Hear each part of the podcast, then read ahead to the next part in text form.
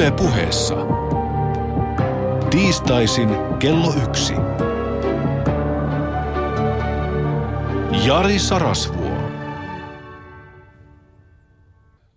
Heräsin neljältä valmistelemaan ja luin äh, siis äh, järkyttävän määrän erilaisia tilastoja ja tutkimuksia ja aineistoja siitä, missä me suomalaiset oikein menemme yhteiskuntana ja valtiona ja kuntina.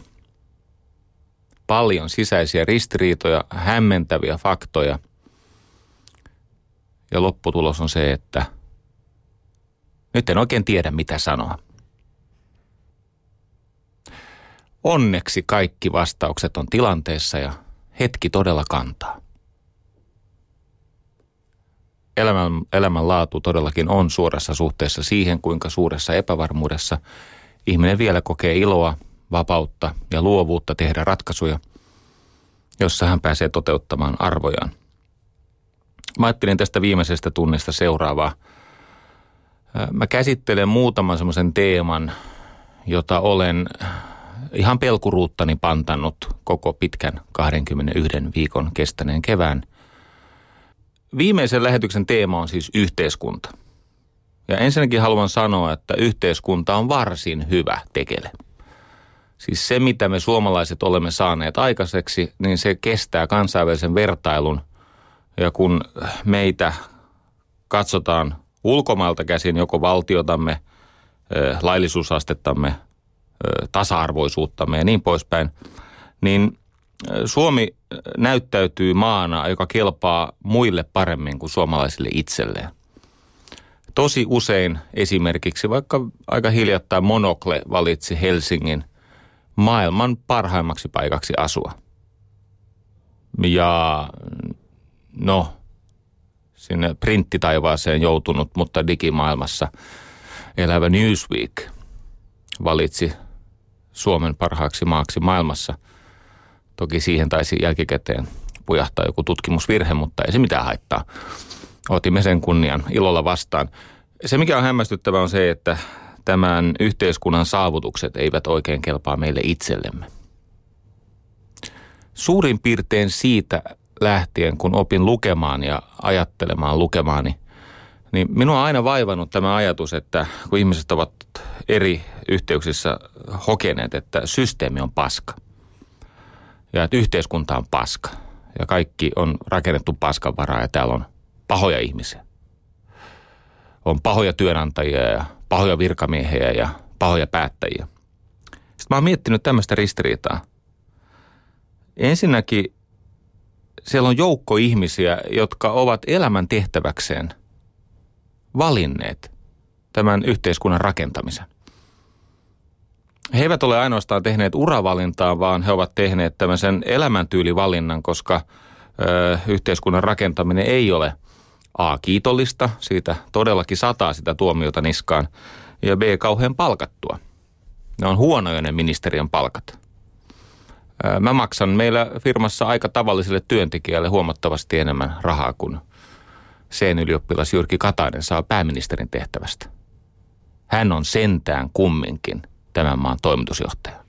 Ja tehnyt pitkän päivätyön nyt jo nuoresta iästä huolimatta tämän yhteisen kuntamme, eli yhteiskuntamme, isänmaamme eteen. No se ei kaikille kelpaa, mutta yhtä kaikki, kun kaveria katsoo niin kuin kuvista tai kasvoihin, niin huomaa, että ei se ihan kevyt se taakka ole.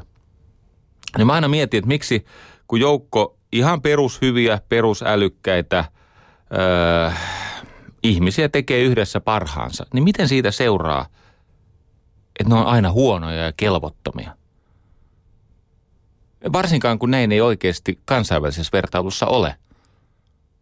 Moni näistä yhteiskuntakriitikoista, he kanavoi muita tunteitaan siihen pseudoälykkääseen kritiikkiinsä.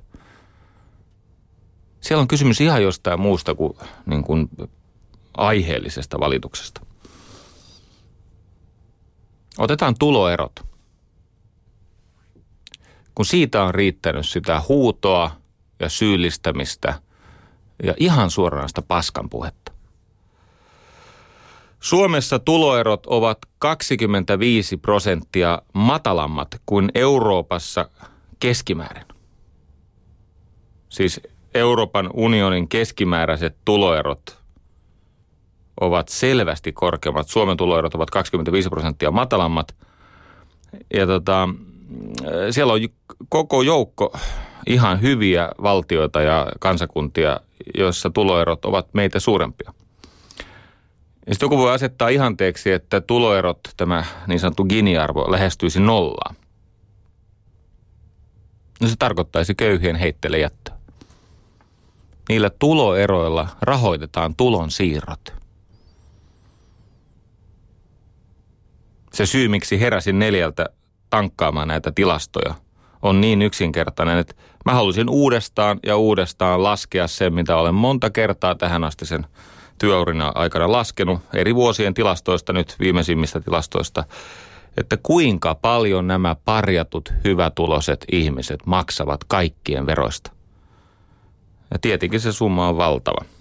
Se e, yli kymmenen prosenttia tulonsaajista maksaa yhtä paljon kuin se, tai tarkkaan ottaen se menee niin, että eniten ansaitsevista ylimmästä yhdeksän pilkku kahdeksan prosentista ihmisiä, he kantavat samanlaista taakkaa kuin se kahdeksankymmentäkaksi pilkku kolme prosenttia sieltä pienimmistä tuloista laskettuna. No mä ymmärrän tässä olevat näkövirheen mahdollisuudet ja niin poispäin, mutta yhtä kaikki, niin he maksavat. Eivät he ole itsekkäitä tai hyvinvointivaltion ajatusta hylänneitä tai köyhiä kyykkyyn painavia. Tämä on kummallinen ajatus. Tai kun ylipäänsä ajatellaan, että mitä tunteita ne siellä kanavoi, kun ne väittää, että rikkaat ei maksa veroja tai hyväosaiset ei maksa veroja. Ne kanavoi kateutta. Esimerkiksi tämmöinen asia.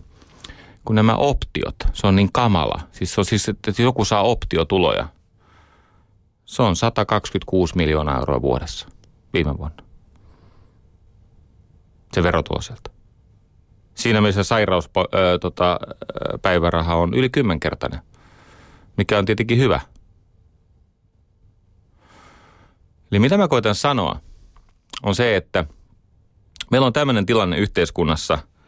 Öö, tämä paljon parjattu apparaatti, missä siis öö, väitetään täysin totuudenvastaisia, siis suoraan sanoen niin kuin paskapuhetta, se on propagandaa siitä, miten köyhät on heitteille jätetty ja hyvinvointiyhteiskunta on alas ajettu. Nyt kun kädessäni on valtiovarainministeriön tämmöinen, mitä saan veroeuroillani. Ja, ja, ja katsotaan sitten, että miten tämä menee. Ö, välittömillä veroilla, joka on siis kaikkinensa, kun siinä on kaikki julkisyhteisöjen ö, kantamat verot, eli siellä on nämä ansiotuloverot, pääomatuloverot, yhteisöverot, eli, eli yritysten maksamat verot voitosta. Ja sitten siellä on työeläkelaitokset, kunnat, kuntayhtymät ja niin poispäin.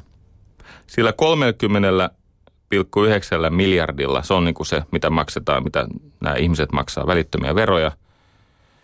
Niin sosiaaliturva, eli meille palautuu, on neljäkymmentäviisi miljardia. Se on viisikymmentä prosenttia enemmän. Terveydenhuolto, viisitoista miljardia. Eikö niin? Se on viisikymmentä prosenttia tuosta summasta. Koulutus, kaksitoista miljardia. Tuon kun laskee nopeasti yhteen, ja tuosta tulee seitsemänkymmentäkaksi miljardia. Ja kun aina sanotaan, että verolle ei saa vastinetta, älkää viittikö. Saahan. Okei, tässä lukee ikävästi, että yleinen hallinto, kolmetoista pilkku yhdeksän miljardia, on tässä paljon korjattavaa. Miettikää tätä. Koulutukseen pannaan kaksitoista miljardia hallintoon, siis tähän koneistoon, jolla ei luoda arvoa, mutta jolla pidetään se oma vanha valta paikallaan ja järjestetään uusia sääntöjä, jotta sen palvelutuotannon olisi yhä vaikeampi toimia, niin se on neljätoista miljardia. Nyt jos mä jatkan tätä lukuvyörytystä, niin sun käy niin kuin mun, eli siinä menee vaan niin kuin ajatus oikosulkuun. Eikö niin? Oikosulku on se tila, missä virtaa menee ihan valtavasti, mutta mitään järkevää ei enää tapahdu. Mutta kun pyysin sieltä shoutboxista näitä viestejä, mä palaan tähän tuloeroja yhteiskunnan hyvinvoinnin rahoittamiseen vielä, Mutta siellä on muutama hyvä kysymys. Jarmo kysyy, tarviiko yhteiskunta enemmän töitä vai tulisiko töitä nimenomaan vähentää automaation kautta? Tulisiko meidän yhteiskuntana kehittää uusia tapoja parantaa elämää vai pyrkiä parantamaan tätä meidän nykyistä järjestelmää? Tota, ensinnäkin todetaan semmoinen asia, että automaatio ja sitten siitä se seuraava askel, eli älykäs automaatio, oppiva automaatio, eli robotisaatio, tulee viemään meiltä äh, siis merkittävän osan vielä niin kuin tästä aikaisemmasta automaatioaallosta säästyneitä työpaikkoja. Sitten ihmiset eivät edes tajua, kuinka paljon tämä älykäs automaatio, tämä robotisaatio tulee niitä työpaikkoja, siis nykyisiä työpaikkoja, hävittämään. Mutta kun kysymys kuuluu, että tarviiko yhteiskunta enemmän töitä, vai tulisiko töitä nimenomaan vähentää automaation kautta? Tämä on väärin asetettu kysymys, Jarmo. Se on totta, että se vanha työ, tämä ojankaivuu tai iso osa erilaisten hakemusten käsittelystä tai se, mikä voidaan automatisoida, se työ katoaa, on jo kadonnut ja se työ, mikä voidaan, siis mikä voidaan koneelle opettaa niin kuin alkeellisena älykkyytenä niin, että ne tekee jopa tämmöisiä niin kuin ennen ihmiselle kuuluvia arviointiratkaisuja, sekin työ katoaa. Mutta kun kysymys kuuluu, että tarviiko yhteiskunta enemmän töitä, vuoren varmasti tarvii. Ihmiset ei kestä elämäänsä ilman, että heillä on joku merkityksellinen niin kuin tapa ansaita se toimeentulo. On se sitten perustulon tasoa tai mitä tahansa, mutta ihmiset, ihminen tarvitsee työtä. Se, se tarvitsee mielekkyyttä elämäänsä, joka ilmenee toisen ihmisen palveluna. Siinä vaan käy niin, että me vapaudumme tekemään enemmän sellaisia palvelutöitä, mihin se kone tai robotti ei ole jatkossakaan paras mahdollinen. Ja yhteiskunta on täynnä näitä tarpeita. No edelleen, kun se kysymys jatkuu, että tulisiko meidän yhteiskuntana kehittää uusia tapoja parantaa elämää? Ihan vuoren varmasti tulisi. Ja huolimatta siitä, että tämän lähetyksen alussa ei ollut kauhean selkeää käsitystä, että mitä tässä tulee tapahtua, niin nyt kuule on. Tämä, miten me tällä hetkellä järjestämme elämämme ja työmme ja se, niiden rahoituksen, ei missään nimessä tule kantamaan meitä. Tämä nykyisen järjestelmän parantelu johtaa ainoastaan monimutkaisempaan järjestelmään. Luin aikanani tämmöisen hyvin mielenkiintoisen esittelykirjan.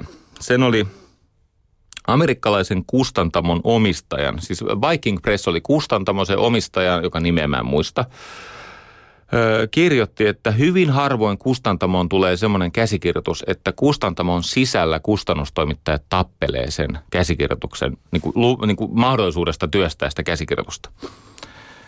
Tämmöinen nainen kuin Rebecca Costa kirjoitti kirjan nimeltä Watchman's Rattle. Se Watchman's Rattle viittaa tämmöiseen, ennen aikaa oli tämmöisiä aseettomia naapurustovahteja, eli kun oli kylä tai pikkukaupunki, jossa oli sitten levottomuuksia ja varkauksia ja väkivallantekoja, niin nämä naapurit partioi kukin vuorollaan siellä pitkin kujia ja kyliä ja, ja katuja, ja sitten jos jossakin oli joku murto käynnillä, niin niillä oli semmoinen räikkä, semmoinen rattle, mitä räikkää soittamalla kutsuttiin taloista. Varmaan enimmäkseen miehet ja kai se nyt sitten naisetkin juoksi tota, luudanvarsi kädessään, niin kutsuttiin paikalle ja pysäytettiin se asiaton toiminta. Ja tämä Rebecca Costan kirja ö, yrittää hahmottaa sitä tilannetta, missä me olemme, me, kun ihminen on menossa, siis tämä nykyinen sivilisaatio on menossa kohti sukupuuttoa. Ja kuinka me voisimme ajatella itsemme ulos sieltä sukupuutosta. Mä luin sen kirjan, se on hieno. Sen ajatus on siis tämä, ensinnäkin tämä Rebecca Costa tutki näitä yhteiskuntia, jossa ö, jokin kulttuuri oli noussut valtavan kukoistukseen ja sitten luhistunut. Siellä oli kmeerit, älä nyt sotke näitä punakmeereihin, se on ihan eri jengi. Kmeerit oli silloin, muistaakseni tuhatkahdeksansataa ennen Kristusta. Sitten oli Maya-intiaanit, no totta kai Rooma, joka on ihan klassikko. Tämmöisiä kansakuntia, joiden kulttuuri määritteli maailman aikaa ja sitten ne katosi. ja hän tutki, miksi ne kulttuurit joutuu sukupuuttoon. Niille oli yhteistä se, että siitä kulttuurista ja siitä yhteiskunnasta tuli haavoittuvainen, koska siitä tuli niin monimutkainen. Ja tämä Rebecca Costa käyttää paljon siis evoluutioteoriaa tukenaan ja ylipäänsä luo, niin kuin sitä, mitä luonnossa tapahtuu, eli todisteita sille, kuinka, kuinka tota, äärimmäisen monimutkainen ekosysteemi on lopulta sitten haavoittuvainen. Ja kulttuurin tasolla käy niin, että kun se on tarpeeksi monimutkainen, niin kaikki ar- alkaa vartioida sitä omaa asemansa. Se tuho tulee ensin siitä, että siilot linnoittautuu muuta yhteiskuntaa vastaan. Siilo tarkoittaa tämmöistä pientä valtakeskittymää tai valtavääristymää. Eli niin kuin yrityksessä on organisaatiosiiloja, ne on semmoisia ihmeellisiä kuiluja, jossa nämä siiloihin osuneet ihmiset tappelee elintilasta ja torjuu ulkopuolista yhteistyötä ja vaikuttamista. Sitten kun nämä siilot syvenee ja syvenee ja syvenee ja monimutkaisuus on, tekee siitä aina vaan hauraamman siitä kulttuurista, niin törmätään niin sanottuun kognitiiviseen kynnykseen. Ne, jotka tykkää englannista tai ylipäänsä hakea lisätietoa, niin se sana on siis cognitive threshold.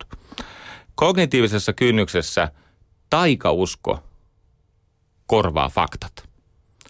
Taikauskolla tarkoitetaan siis sitä, että erilaiset väittämät tai tämmöiset supermeemit, tämmöiset ajatteluvirukset, jotka leviää itsestään, niin niistä tulee tärkeämpi maailmankuvan tämmöinen perusta kuin esimerkiksi se, että otetaan asioista selvää. Nyt me elämme, ystävät, semmoista aikaa, jossa me olemme tässä monimutkaisuudessamme törmänneet tämmöiseen jumiin. Ihan ilmiselvästi nämä kehittyneet yhteiskunnat eivät näytä pääsevän näistä sosiaaliturvakysymyksistä, yhteiskunnallisista jännitteistä, öö, yhteiskunnan rahoittamistilanteista. Me, me emme tunnu pääsevän siihen seuraavaan kukoistusvaiheeseen. Ja meitä pitää jumissa sellaiset uskomukset, jotka tosiasiassa estää ihmisiä tekemästä järkevää, tulevaisuussuuntautunutta, tämmöistä utooppista yhteistyötä, joka oli vallalla silloin, kun esimerkiksi hyvinvointiyhteiskuntaa rakennettiin. Koska utopian, eli tämän unelman, on korvanut dystopia, eli tämmöinen kauhukuva. Ja järjen käyttö on estynyt, niin siellä on kaksi ongelmaa. On valevihollisia ja on valekorrelaatiota. Valeviholliset, esimerkiksi... Öö, No, yllättävän monissa yhteiskunnassa kunnissa valeviholliseksi ovat, on valikoituneet vaikkapa maahanmuuttajat. No, helppo tunnistaa, kun ne on eri värisiä ja niillä on eri kulttuuri, ne puhuu ehkä eri kieltä, niillä on eri tapoja. Ja toden totta heidän seurassa, siis heidän joukossaan tiettyjen ongelmien esiintyvyys on valtavasti korkeampi kuin kantaväestössä. Se on totta. Se on silti valevihollinen.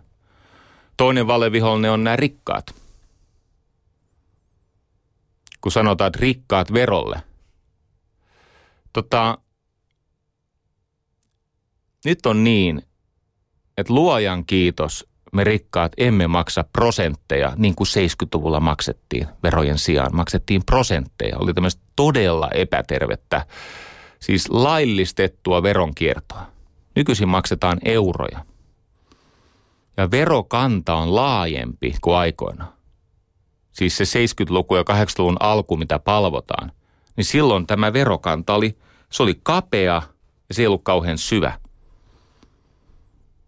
Ja ylipäänsä tämä väite, että maksetaan vähemmän veroja, niin mä nyt haluan vaan sanoa, että vuonna kaksituhatta valtion, pelkän valtion tulo- ja menoarvio oli kolmekymmentäkolme miljardia. kaksituhatta, se oli hetki sitten. Nyt se on viisikymmentäviisi. Ja onko välissä ollut jättiläismäinen laukkaava hyperinflaatio? No ei. Eli se, mitä mä yritän sanoa, totta kai niitä veroja maksetaan ja hyvä niin. Ja niitä maksetaan euroina eikä vähennyksinä, ei prosentteina. Ja niitä maksetaan paljon, enemmän kuin muut. Mutta kun sä ruokit tällaista valeviholliskuvaa, ja sit sä väität, vale, siis kuvaat tämmöisen valekorrelaation, että nämä ongelmat johtuu siitä, että on joukko ihmisiä, jotka hoitaa asiansa, ovat onnekkaita, ja pääsevät vaurastumaan. Ei heidän tekemisestään suoraan seuraa se, että osalle ihmisistä käy huonommin. Siellä on kausaliteettipiste, mutta se ei ole löytynyt sieltä, mistä nämä tähänastiset tutkijat pohtii. Yle Puheessa. Tiistaisin kello yksi. Jari Sarasvuo. Pekka sanoi, että nyt kun kaikilla on nykyään mahdollisuus ilmaista itseään somessa ja blogeissa, niin tulee olo, että kaikki valittaisi. Mutta oikeasti vain murto-osa ihmisistä julkisesti valittaa. Ja suurin osa on tyytyväisiä suomalaiseen yhteiskuntaan. Tämä on tosi. Siinä on valtava ristiriita, kun tapaa ihmisiä siis... Mä tapaan paljon ihmisiä kasvotusten, enemmän kuin useimmat. Niin ne on enimmäkseen, niin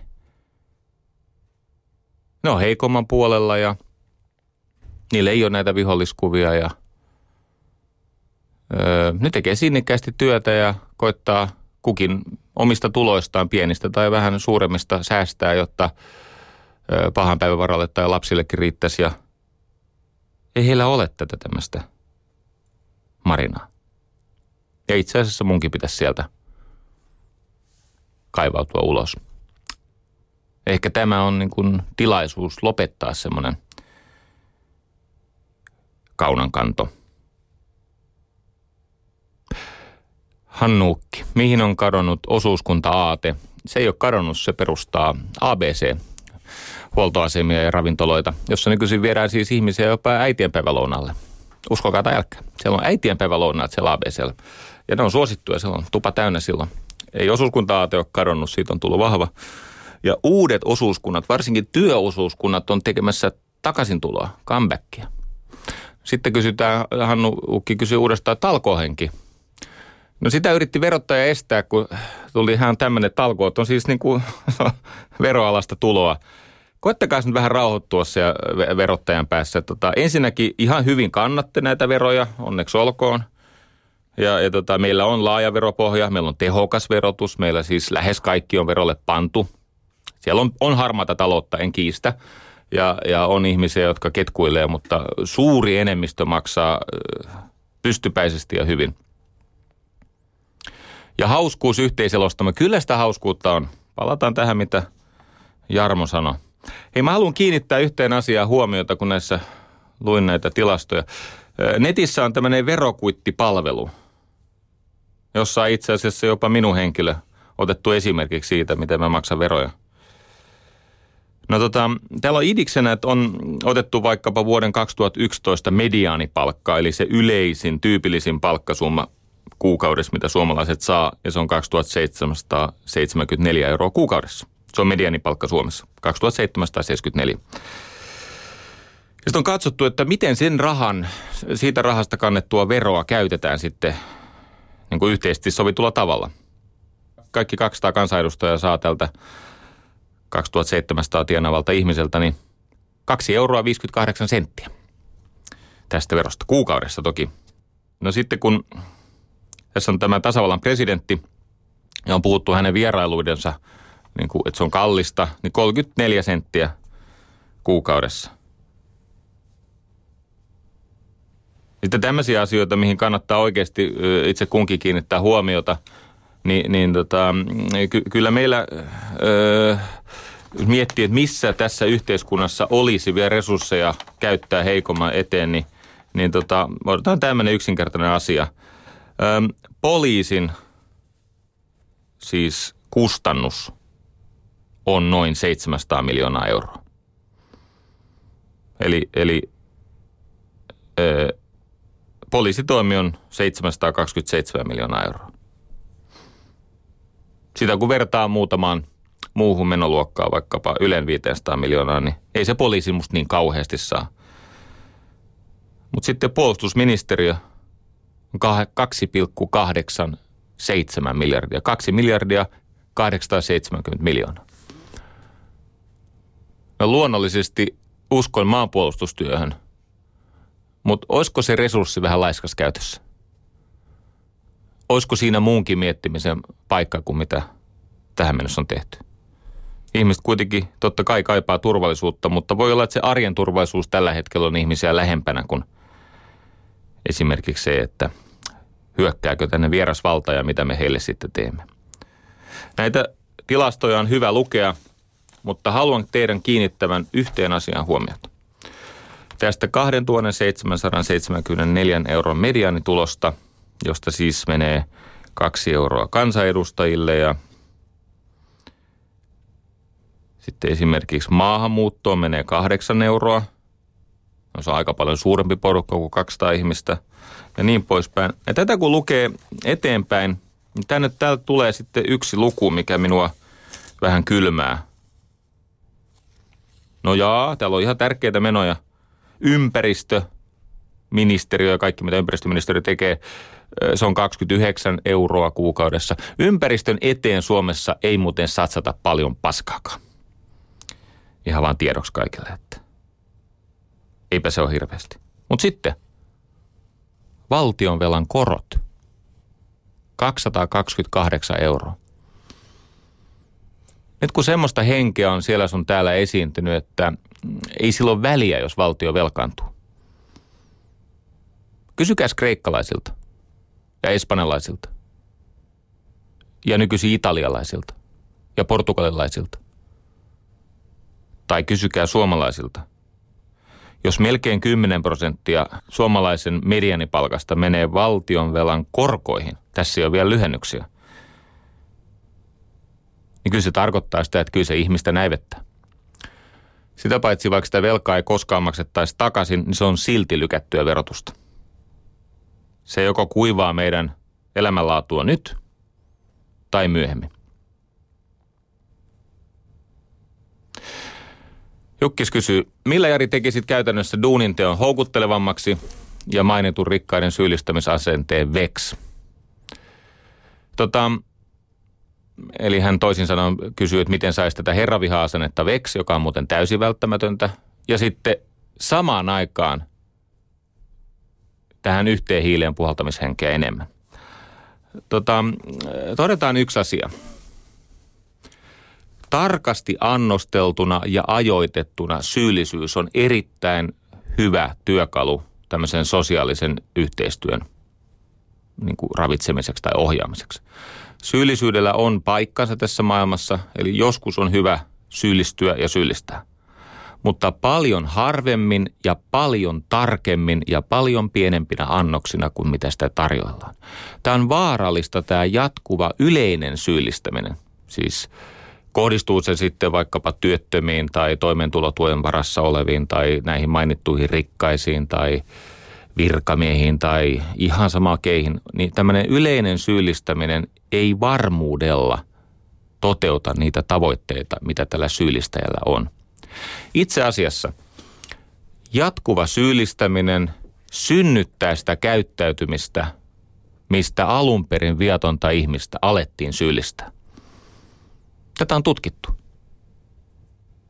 Siis se, että koko aika lastaa niskaan erilaisia syytöksiä ja väitteitä ja, ja tämmöistä ihmisyyttä mitätöivää tai, tai torjuvaa, taikauskosta, viholliskuvien maalaamista, niin se aiheuttaa sitä käytöstä, mistä tätä ihmisryhmää alun perin, siis viattomana alun perin alettiin syyllistää.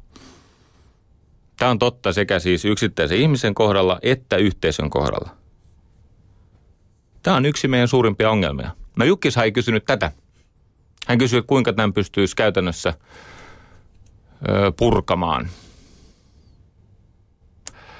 Kyllä mä tekisin siis työn vastaanottamisesta ja työn antamisesta aivan ratkaisevasti nykyistä yksinkertaisempaa, selkeämmin hinnoiteltua ja mielekkäämpää. Mulla on kaksi ratkaisuehdotusta, josta toinen ehkä kuulostaa radikaalilta, mutta se on edessä ja toinen on jo käynnissä. Ensimmäinen on perustulo. Meillähän on jo de facto toteutunut perustulo. Se vaan tehdään mahdollisimman vaikeaksi, mahdollisimman ihmisyyttä alentavaksi ihmistä siis monttuun painavaksi, syrjäyttäväksi, mutta meillä on jo perustulo. Siis meillä on toimeentulotuki, erilaiset asumistuet, siis erilaiset niin kuin laissa toimeentulotason takaavat. Se on jossain neljänsadan euron nettoeuron kohdalla kuukaudessa. Ei tietenkään riitä. Mutta sen perusluonne on se, että äh, sä menetät, jos sä yrität osallistua yhteiskunnan rakentamiseen ja rahoittamiseen. Ja suurimmalla osalla näistä ihmisistä, joka nyt, nykyisin saa yhteiskunnan tukea pysyäkseen elossa, ihmisten kirjoissa, niin suurimmalla osalla näistä ihmisistä niin heille on luotu este osallistua työelämään, jolloin he tekevät joko pimeätä työtä tai vielä kamalampaa. Siis vielä huomattavasti pimeätä työtä kamalampaa on tietenkin olla toimeton, koska se vie terveyden ja ihmisarvon. Pimeä työ on sentään virkistävää ja se raha palautuu kulutukseen ja niin poispäin. Perustulo. Mutta sitten muutama lisäehto. Vastikkeellinen perustulo. Työvelvoite. Niissä maissa, missä sosiaaliturvaan liitetään työvelvoite, niin ihmiset on onnellisempia ja iloisempia ja ne pääsee nopeammin omille jaloilleen ja he onnistuvat jopa vaurastumaan. Tanska on yksi tämmöinen esimerkki. Siellä on nuorisotyöttömyyttä hoidettu hyvin. Ja Norja, sama juttu. Nuorisotyöttä on hoidettu, ho, hoidettu erinomaisesti. Vastikkeellisuus, siis ihmisen työ on rakentaa yhteiskuntaa. Ei silloin väliä, että saatko sä oman toimeentulos vaikkapa minun veroeuroista vai oman siis työnantajan tai asiakkaan rahoista, mutta silloin väliä teet sä jotain vai et. Koska jos et tee, niin ihminen tekee aina jotain. Ja se jotain ei välttämättä ole hyvä asia. Tota, nyt pikkasen kvasitiedettä. Tässä on, nyt ollaan vaarallisilla vesillä, mutta kun luin näitä tilastoja, niin täällä on tämmöinen tota, vuosien kaksituhattayhdeksän kaksituhattayksitoista kansainvälinen veroastevertailu.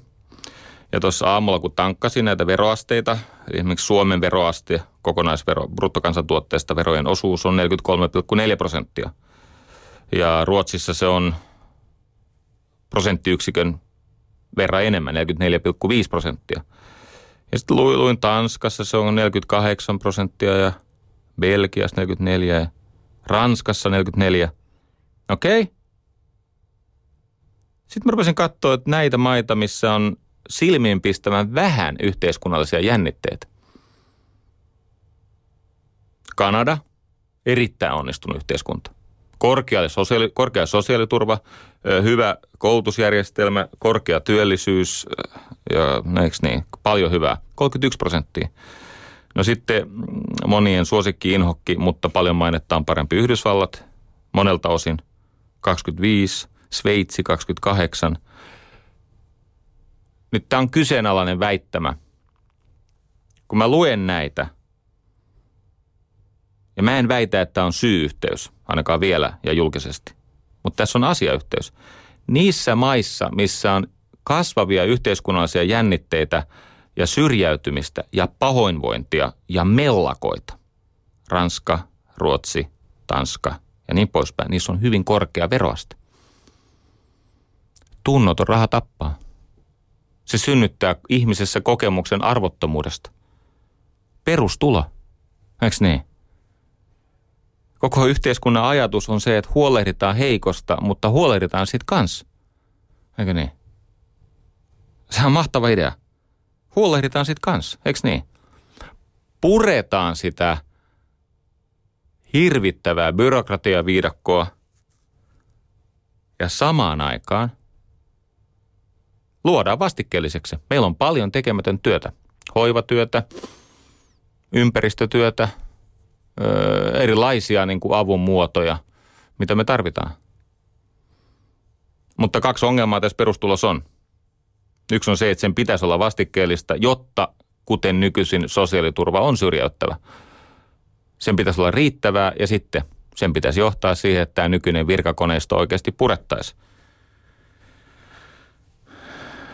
Minä olen vaimoni kanssa tuonut Suomeen uuden veronmaksajan. Hän on hyvin ahkera ja, ja veronmaksuun myönteisesti suhtautuva ihminen ei tule taatusti koskaan elämään muiden ihmisten rahoilla kuin itse tienaamilla rahoilla. Mä voin vakuuttaa, että tämä maahanmuuttoviranomaiset, poliisi, T E-keskus, niiden keskinäinen yhteistyö on huonoa. Sieltä muuten sieltä T E:stä löytyi loistava mimmi. Nyt mulla ei ole sun nimeä. Mut hyvähän sä oot. Koska tota, me vaan hakataan päätä seinään ja me soitetaan sinne maahanmuuttoviranomaisille ja poliisille ja kaikki kertoo eri tarinaa siitä, kenen homma tää on. Ja sit sanoo,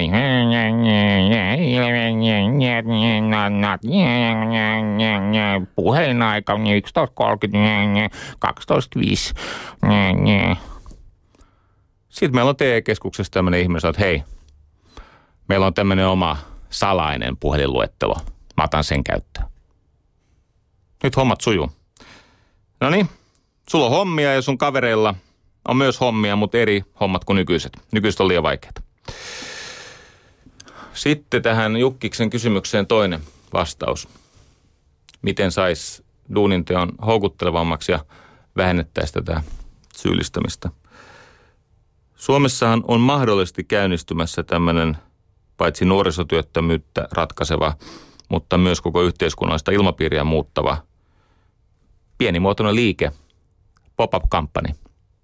Idis on se, että on tämmöinen yritys, joka erikoistuu tämän byrokratian hoitamiseen niin, että se työntekijä saa keikan, raha menee tälle pop-up-kampanjalle, pop-up-kampanja pidättää sitä sosiaaliturvamaksun, ennakonpidätyksen, muut tarpeelliset tota, kulut ja työntekijä saa nettokäteistä tilille. Ei tarvitse murehtia. Ja veroilmoituskin on valmiiksi tehty sitten, kun se kuuluu jättää. Tuolla on kuulkaa hyviä juttuja käynnissä. Se on taas ne yrittäjät, jotka tämän ratkaisee. Tässä lukee, että no mitäs ne työttömät laitettaisiin sitten tekemään, jos perustulos olisi vastikkeellinen? No hoitamaan vaikka sun äitiä. Ja mun äitiä. Ja ehkä lapsia. Ja auttamaan esimerkiksi mielenterveyskuntoutujia. Ja siivoamaan katuja. Mikäs vika siinä on? Sehän on loistavaa työtä. Tai ylipäänsä. Kyllä mä muuten loukkaannut silloin aikoinaan, kun joku ehdotti, että voisi niin kuin kerätä vaikka metsästä polttopuita. Että se on ihmisarvoa alentavaa. Kerätä risuja. Älä viitti. Moni tekee sitä niin kuin ihan mielenterveytensä takia ja pysyäkseen virkeänä ja niin poispäin. Hmm. Hei, tämä ystäväni, jos näin saan sanoa, Boris Riiban, vanha kettu.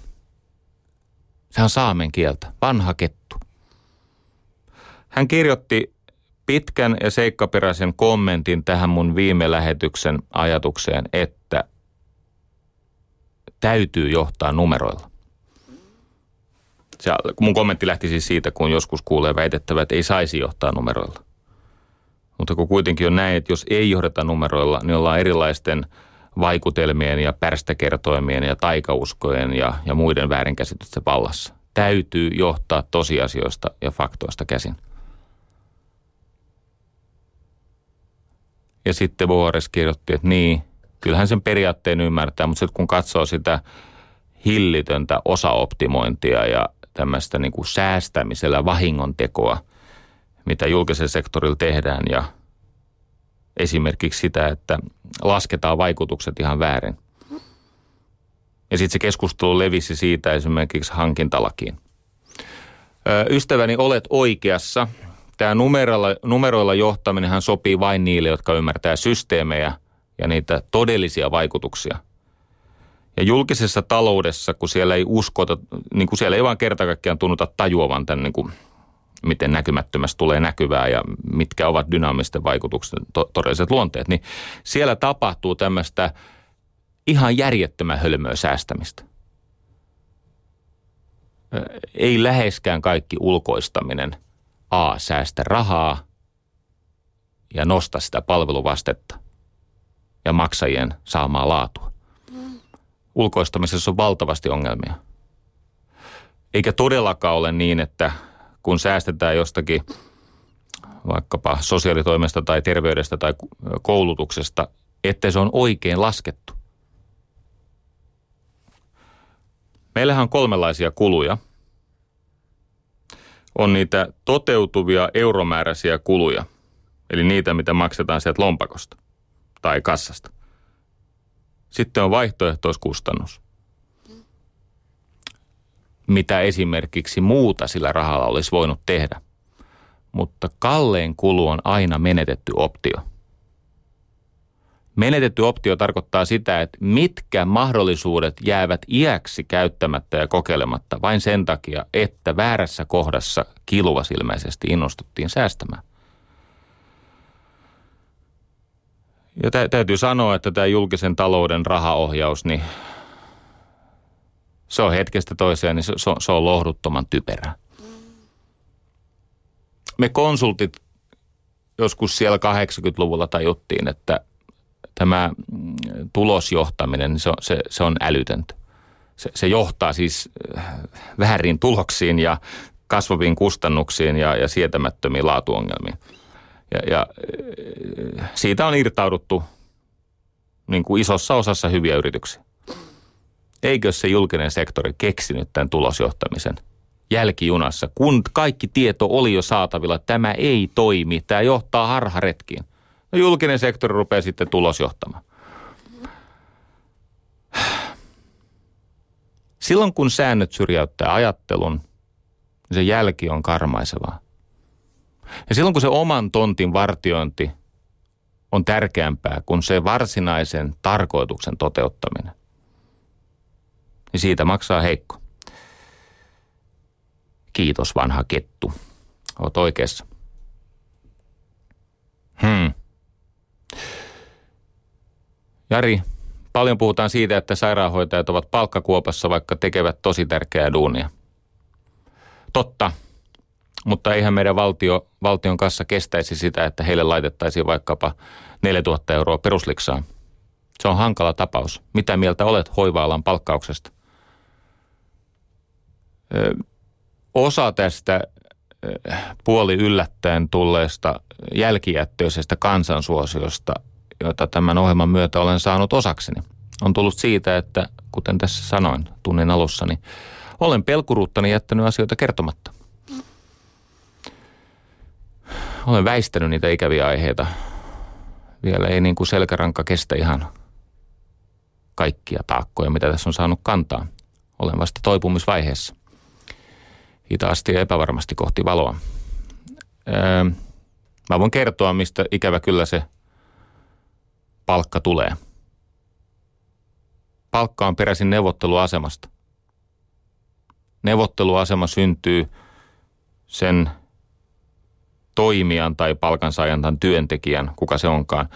Mutta se palkanmaksun peruste on synnytetyn arvon vaihtoehtoiskustannus. Siis kun ihmiset on tyytymättömiä palkkaansa, niin se on peräisin siitä neuvotteluasemasta, mikä heillä on. Ja hyvin monella on huono neuvotteluasema. He ovat joko luovuttaneet sen neuvotteluvallan pois itseltään, jolloin heidän päidensä yli sovitaan asioista, jotka eivät ole heidän etunsa mukaisia. Tai sitten on sellainen tilanne, että yksinkertaisesti tämä heidän synnyttämänsä arvon vaihtoehtoiskustannus on väärin laskettu. Ja sitten on kolmas vaihtoehto, joka on se yleisin. Se synnytetyn arvon vaihtoehtoiskustannus on pieni. No kato, kun mä luulen, että jos esimerkiksi terveydenhuollon todellisia kustannuksia ja tulovaikutuksia osattaisiin laskea oikein, niin kuin jossakin osatankin, niin se saattaisi muuttaa myös sitä palkkausta. Tämä oli niin pehmeä lupaus, että rupesi nolottaa heti, kun itse kuuli oman lauseensa päättyvän. Tota... Mihin tarvitaan kansalaispalkka, jos sen vastineeksi pitää tehdä työtä? No kun mä en halua maksaa sulla kansalaispalkkaa, jos sitä teet työtä. Kävisikö tämmöinen syy? Joo. Miksei suoraan palkata nuo ihmiset, ruotsinkielinen siis, ja makseta heille kunnon palkka? Tota, mulla muuten voi esittää ruotsiksi kysymykset. Mä osaan lukea ja auttavasti puhuakin ruotsia. Kyllä, ihmisiä siis palkataan ihan suoraan ja maksetaan heille kunnon palkka. mutta silloin pitää olla työmarkkina-arvoa. Ja yrittäjien tai yritysten pitää uskaltaa alkaa investoida. Tässä on kaksi asiaa. Työnantajat pelkää ja työntekijöiden työmarkkina-arvo ei ole kuranttia. Kato, kun mä törmään aika usein semmoiseen tilanteeseen, missä esimerkiksi työn, työntekijät esittää semmoisia happamia väitteitä työnantajista. Tai, tai tuomitsevia tai, tai, tai suorastaan niin kuin vihamielisiä väitteitä tai lauseita. Sun elämä muuttuisi paremmaksi, jos sä ymmärtäisit, että pois lukien puoliso, niin koko elämän suurin yksittäinen, merkittävin yksittäinen asiakas on sun työnantaja. Elämän tärkein asiakas, jota pitää palvella eniten, on puoliso. Miksi? Koska sen suhteen sujuminen vaikuttaa eniten sun terveyteen, toimeentuloon, lasten onnellisuuteen, mielialaan, kaikkeen. Jopa ulkonäköön. Kyllä, ulkonäköön. Jos lärvi on pahan näköinen, se saattaa johtua sun parisuhteesta. No usein on näin. Siis nämähän on tämmöisiä, tota, tiedätkö, että siinä kasvoilla ilmeen paikalla on näytönsäästäjä. Se johtuu siitä ankeudesta, missä he elää. Mutta unohdetaan nyt tämä puolisojuttu. Tai ei unohdeta, mutta jatketaan siitä matkaa. Ja silloin me tullaan työnantajaan. Se on työntekijän tärkein asiakas. Tiedätkö, jos ei ole herran pelko, niin käy todella ohrasesti. Herran pelko. Siinä vasta mahtava työkalu. Herran pelko. Siis se, että ymmärtäisi kunnioittaa, toi muuten maksaa mun palkan. Ja tämän työsuhteen siis jatkuvuus ja vaikka siellä olisi mitä liittoja siellä käskemässä, että mitä saa tehdä, ei saa tehdä, niin yli ajan niin se on se työnantaja, joka antaa työtä ja sitten eräänä päivänä saattaa lakata antamasta työtä. Ja siinä välissä sua kohdellaan toivon mukaan mahdollisimman hyvin, koska hyvä työnantaja kohtelee kaikkia hyvin, mutta jos sattuu olemaan huono työnantaja, niin sua kohdellaan joskus huonosti ja joskus ansion mukaan. Ei tämä ole helppoa. Jos muuten jollakin ihmisellä on semmoinen ihmeellinen fantasia, että elämän pitäisi olla helppoa, vaaratonta ja reilua, niin pää on kipeä nukkumaan mennessä jatkossakin, etkä sä varsinaisesti iloisena herää. Ja unikin on ohutta ja kiukkusta. Se on näin. Tämä suuri kysymys ei loppujen lopuksi ole tulonjako, jota toki tulee harjoittaa. Ja se suuri kysymys ei loppujen lopuksi ole sit kumminkaan se, että että onko kaikki tyytyväisiä kaikkina aikana tai kokeeko, että on reilua. On yksi kysymys yli muiden. Se on väestön kasvu. Maailmanlaajuisesti. Siis jos me hetkeksi noustaan tämän niin kuin Suomi-nimisen yhteiskunnan niin kuin yläpuolelle ja katsotaan tätä tilannetta, missä ollaan nyt. Meitä on nyt siis se, siis uskottaa elää yllättävän pian kahdeksan miljardia. Sitten se siitä edelleen sääntää yhdeksään miljardia ja, ja, ja, ja nouseeko kymmeneen miljardia, riippuu siitä, että ehtiikö maailman loppu väliin. Mutta se on selvästi liikaa. Siis luonnonvarat ja ilmasto ja, ja tämä sosiaalinen rakenne ei kestä tuommoista määrää ihmisiä. Ja nyt jos katsoo kaikkea sitä, siis on ne sitten hiilidioksidipäästöjä tai, tai tota, luonnon saastumista tai luonnonvarojen vähenemistä tai energiakriisiä tai puhtaan veden kriisiä, niin on yksi syytekijä yli muiden. Se on väestönkasvu. Meitä on liikaa. Ja no se on totta, että Hans Rosling ja muutama muu fiksu ihminen on tuonut meille tämmöisen ilosanoman, eli että se väestönkasvu hidastuu, se pysähtyy jossakin siis kahdeksankymmentäseitsemän kahdeksankymmentäkuusi vuoden kuluttua siellä kaksituhattasata paikkeilla ja sitten se kääntyy vähän laskuun. Mutta se kysymys on se, että kestämmekö me edes sinne asti vai onko se ilmasto ehtinyt muuttua aivan kohtuuttomasti? kato, kun monta kertaa täällä Suomessa sanotaan, että no jaa, no on meillä sittenkin ihan hyvä yhteiskunta, joo joo, ihan hyvä kansa, niin kuin onkin. Ja, ja tota, ei, ei meillä näitä valittajiakaan niin hirveästi ole, ne on vaan nämä, jotka pääsee ääneen. Ja toi on niin kuin mielenterveystyötä, että saa, saatte mekastaa siellä. Mutta sitten ne sanoo yhden asian aina jatkoksi, niin niin Suomi on ihan hyvä, mutta tämä ilmasto.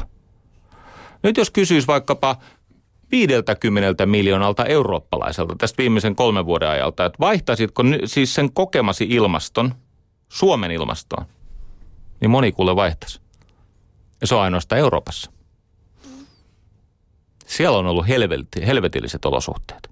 Eli siis tämä ilmastonmuutos on totta. Sitä ei kukaan pysty kiistämään. Ainoa ero on sitten keskustelussa, että joku on sitä mieltä, että ihmisen vaikutus ei ole niin suuri.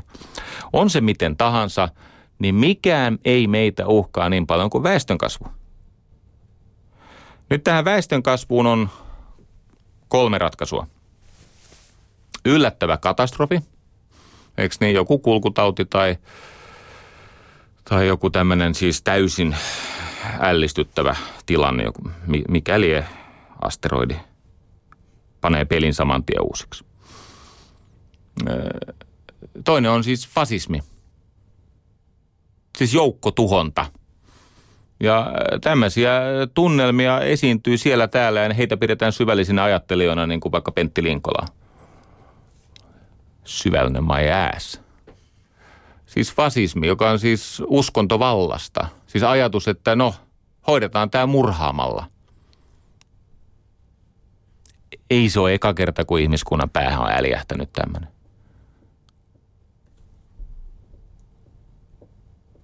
Näitä on ollut kuule. Euroopan ulkopuolellakin. Hmm. Sitten on kolmas vaihtoehto. Toimeentuloa ja valtaa naisille.